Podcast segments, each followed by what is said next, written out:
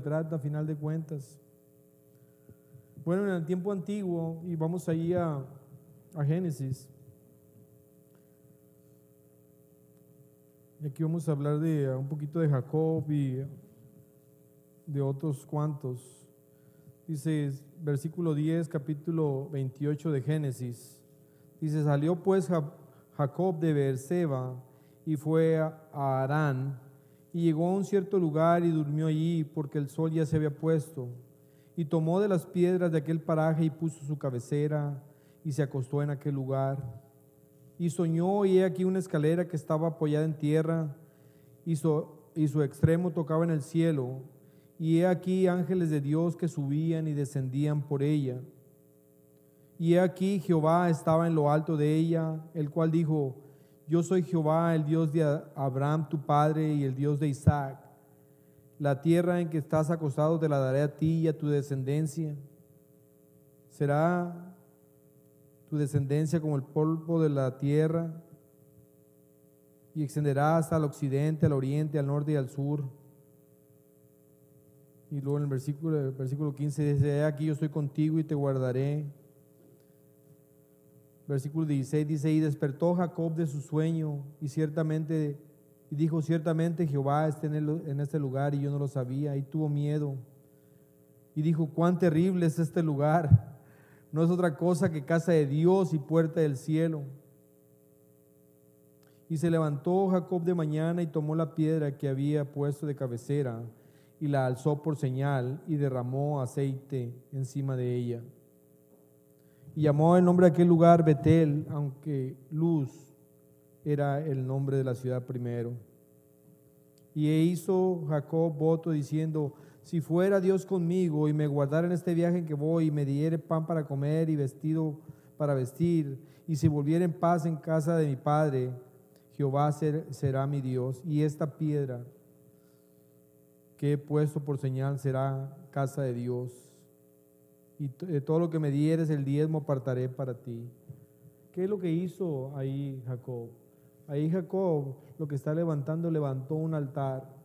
La Biblia, especialmente ahí en el, en el libro de Génesis, habla, habla de Abraham, habla de, de Noé, habla de Isaac, levantando esos, edificando esos altares. Ahora voy a tomar un poquito de tiempo aquí para decirte que uh, ¿Qué era lo que era un altar? Bueno, en ese tiempo se levantaba un altar, se edificaba un altar. El altar era un lugar alto, por llamarle así. Y este, a través de los tiempos, estos altares se edificaban de tierra, de piedra, se edificaban de madera chapeada de oro, que era donde se hacían los, los ah, sacrificios, las ofrendas de incienso, y también habría, había altares de bronce. Y la función de estos altares era ofrecer, hacer una ofrenda, hacer un sacrificio. Se hacían sacrificios de animales, de aves, de, frutos, de granos, eh, de vino e incienso. Las, ah, los altares eran lugar, como les decía, lugar de, sacrificio. Pero lo importante de estos lugares, de, estos altares, era, era el lugar donde Dios se había aparecido a un individuo. Una persona había tenido un encuentro con Dios. Mi hermana tuvo ese encuentro con Dios en ese momento. El Espíritu Santo. Mi hermana tuvo un encuentro con Dios, el Espíritu Santo de Dios. Dios mismo, ¿verdad? ¿Eh? Amén, hermanos. Y son momentos que tú te levantas y dices, Dios ha estado conmigo, has visto la grandeza, el poder, el amor de Dios. Y luego que, que nos ha dicho, ¿verdad? Y nos sigue diciendo que Él está con nosotros. Y que Él nos fortalecerá y que Él sanará. Y que Él la proveerá y que Él traerá la paz y que Él hará en nuestras vidas. Qué bonito recordar, ¿verdad? Estar haciendo memoria de esos tiempos en que Dios se ha, manifestado en nuestras vidas. Yo sé que tanto tú como yo tenemos innumerables testimonios de cómo Dios se ha manifestado en nuestras vidas. Me acuerdo una vez que veníamos allá, acabamos de atravesar la frontera, veníamos de allá de México, acabamos de atravesar la frontera sin papeles y veníamos en el autobús y luego llegamos ahí, íbamos llegando a la, a la llegada, a la parada ahí de, al retén de San Clemente y de momento estábamos temblorosos y ¿qué hicimos? Nos pusimos a orar, a orar. Y venimos en el camino y ya nos veníamos acercando y en cuanto íbamos llegando ahí a la garita empieza un llovidón de esos que... y no solamente ese llovidón y que estaba cerrado todo, sino realmente pudimos sentir la presencia de Dios cobijándonos. O la vez que estuve en México, que me tocó ir yo solo, un viaje misionero, y cómo Dios el taxista, cómo Dios acá y cómo Dios allá, una cosa extraordinaria, poderosa. Queda aquellos momentos en que tú y yo hemos tenido necesidades financieras, que tal vez la despensa ha estado vacía, y de repente llega alguien, llega un cheque que no lo esperabas y Dios provee de una manera maravillosa. Y tú sabes que viene directito, viene derechito de Dios. ¿eh? porque Dios mismo te lo hace saber, ¿verdad? ¿Por qué viene esto del altar, hermanos? Porque hoy en día nosotros no necesitamos edificar esos altares de piedra o de, tierra o de, o de madera. Esos, esos, esos altares son altares espirituales, hermanos, que tenemos ese acceso directo a Jehová de los ejércitos y podemos adorarle, bendecirle, darle todo nuestro corazón. ¿Y qué es realmente? ¿Para qué son los altares? Bueno, tenemos la oportunidad de humillarnos delante de Dios, reconociendo que es por su gracia infinita, por su amor para con nosotros, que hasta el día de hoy existimos. No es por nuestra capacidad, no es por nuestro estudio, eh, no es por, ah, por, lo que hemos aprendido en la escuela, no es, es por la gracia de Dios, hermanos. Eh, no es por nuestra experiencia, nuestro, no es por nuestra juventud o nuestra vejez. Es, es por la gracia de Dios. Y la invitación a eso es, hermanos, realmente, porque es lo que me puso Dios en mi corazón a mí. Levanta esos altares espirituales levanten esos altares espirituales donde vengan en humildad delante de Dios, reconociendo de que sin Dios no somos nada, que es por la gracia de Dios que nuestro matrimonio ahí está todavía, que nuestra familia está todavía ahí, que tenemos la fuerza para desarrollar un trabajo, que Dios nos bendice abundantemente y vemos su mano en nuestros negocios, en nuestros trabajos.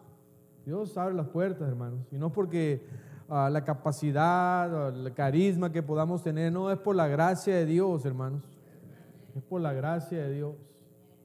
Me acuerdo que trabajé un tiempo por allá en el restaurante de este casino y, la mayoría de los otros meseros eran ah, puros, muchos jovencitos, jóvenes, jovencitas y jovencitos de la, de la Universidad de Fresno State.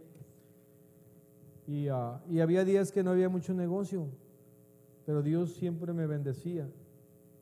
Y me acuerdo de esos jovencitos, pues iban sobre el dinero y cómo se desesperaban y, se enojaban cuando, cuando no llegaban los clientes porque estaba lloviendo, no subía la gente al casino y por lo tanto no llegaba nadie al restaurante.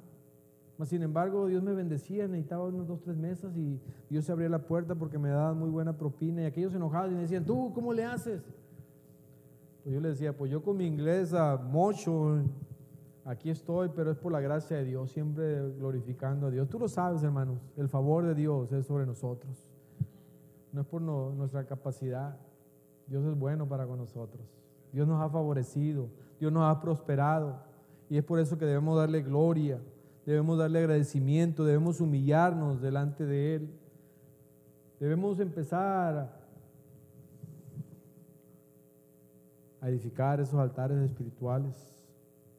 El altar espiritual también es para agradecerle a Dios por todo y en todo. Por todo y en todo. Por todo y en todo, hermanos. En esos momentos que todo va bien, bendito sea Dios. El carro, la casa, el trabajo, el aumento, etcétera, etcétera. El, negocio sigue creciendo. ¡Wow! pero también en estos momentos de crisis, en estos momentos de situaciones con nuestros hijos, en estos momentos que nos desgarran el corazón en nuestro matrimonio, debemos darle gracias a Dios. Debemos darle gracias a Dios en esos momentos de enfermedad también. Amén, hermanos. Exaltar el nombre de Dios, como lo hizo Job, ¿verdad? En medio de la tragedia, en medio del dolor. Estaba escuchando esta mañana un predicador y, y estaba leyendo la Biblia. Y era un puntito que yo no me había fijado mucho, pero leyó esto el, el pastor este que estaba leyendo la Biblia, que era tan grande el dolor de Job. No para menos, ¿verdad? No solamente había perdido todo lo que era suyo, sino había perdido a sus hijos. Todos habían muerto. Pero aún así él se levanta y bendice a Dios, exalta el nombre de, de Dios. Y lo hermoso, hermanos, de las crisis, de las situaciones difíciles, esas crisis, esas situaciones difíciles nos ayudan a buscar más de Dios y acercarnos más de Dios. Ha llegado el punto en mi vida que le digo, Dios mío, permíteme que siempre esté en crisis, porque cuando estoy en crisis, sean finanzas, sean en el matrimonio, sean uh, de salud, hermanos, es cuando más pegadito estoy de Dios. Amén. Porque cuando las cosas van bien, ah, nos empezamos a distraer y a ver para acá y a ver para allá y a, y a ocuparnos en otras cosas. Gracias a Dios por esos momentos de sufrimiento, por esos momentos de aflicción, hermanos. Porque al final de cuentas su palabra lo dice que Él nos ha escogido y nos ha escogido en horno de aflicción, ¿verdad? Para purificarnos, para limpiarnos. Y es bien apropiado para mí porque en esos días no he estado bien de salud. Pasé un tiempo muy, muy bueno, descansando. Salimos fuera, mi esposa y yo, fuimos a acampar a la playa, rico, ¿ah? en, el mar la vida es más sabrosa, ¿verdad? Pero uh, sí, no, he estado bien con mi, uh, mi presión y mi colesterol. Pero gloria a Dios por eso. Yo mismo digo, ¿sabes qué? Tú me sacarás adelante, mi Dios. Tú me fortalecerás. Yo no sé qué situaciones en tu vida, tal vez, pues todos nos vemos bien, ¿verdad? Sonriendo, aleluya, gloria a Dios, hola hermano. Pero ¿qué situación estás atravesando? ¿Qué situación estás viviendo personal? A veces son los hijos, a veces la salud, a veces el matrimonio, a veces uno mismo, ¿verdad? Uno mismo no se aguanta. A veces me pasa, hermanos. Yo, como dicen en inglés, I'm fighting my own demons. Y se pone fea la batalla. ¿eh? La cosa es que, ah, digo, Dios me va a dar la victoria. Dios va a prosperar. Dios va a sacar adelante. No porque yo esté demandando, pero yo sé que la promesa de Él, pues, especialmente en el Salmo 34, dice que Él nos librará de todas nuestras aflicciones. De Él nos librará de todos nuestros temores. Que Él nos sacará adelante. El pensamiento de Dios para nosotros es de bien, no de mal que Dios nos sacó de la esclavitud de Egipto, de la tierra de Egipto, no para dejarnos morir, no para dejarte morir o dejarme morir en medio del desierto, sino para llevarnos a esa tierra de abundancia. Y no para que digamos, oh, ya tengo, ya logré, sino para que el nombre de nuestro Señor y Salvador Jesucristo sea glorificado y exaltado. Estaba hablando con mi hermano Carlos hace rato y le dije, ¿sabes hermano? Si puede hacer un favor. Quiero terminar esta palabra haciendo el tiempo y el espacio, porque es lo que necesitamos hacer, ¿verdad? Hacer el tiempo y el espacio para edificar esos altares espirituales. Quiero que hagamos ese tiempo y ese espacio para alabar a Dios con todo nuestro corazón Puedes ponerte de pie, por favor, hermano. Dios nos conoce de la A a la Z, todos los pormenores y todos los grandes detalles de nuestras vidas. Dios conoce qué es lo que está perturbando nuestra mente, qué es lo que está doloriendo nuestro corazón. Dios lo conoce todo.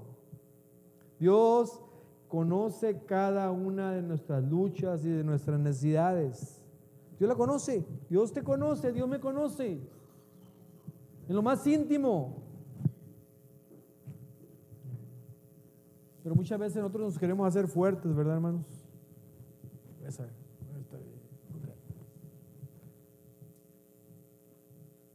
Pero la invitación que nos hace Dios en este momento es a que declaremos en el nombre de Jesucristo, de acuerdo a la palabra de Dios, que Dios nos va a sacar adelante, que Dios va a proveer, que Dios va a sanar, que Dios va a fortalecer, que Dios va a traer ese consuelo, que Dios va a proveer para esa necesidad. tal vez tenga necesidad financiera, hay algunos, algunas facturas ah, retrasadas, qué sé yo, Dios va a proveer. Dios va a proveer. Y ahora tú y yo en este momento tenemos esa oportunidad. Si cierras tus ojos ahí. De poder venir ante la presencia de Dios y buscarle con todo nuestro corazón, porque Él en su palabra nos dice, me buscaréis y me hallaréis, porque me buscaréis de todo, de todo corazón. O podemos regresar a casa así como venimos que hemos cumplido en la iglesia. Yo tengo que confesar.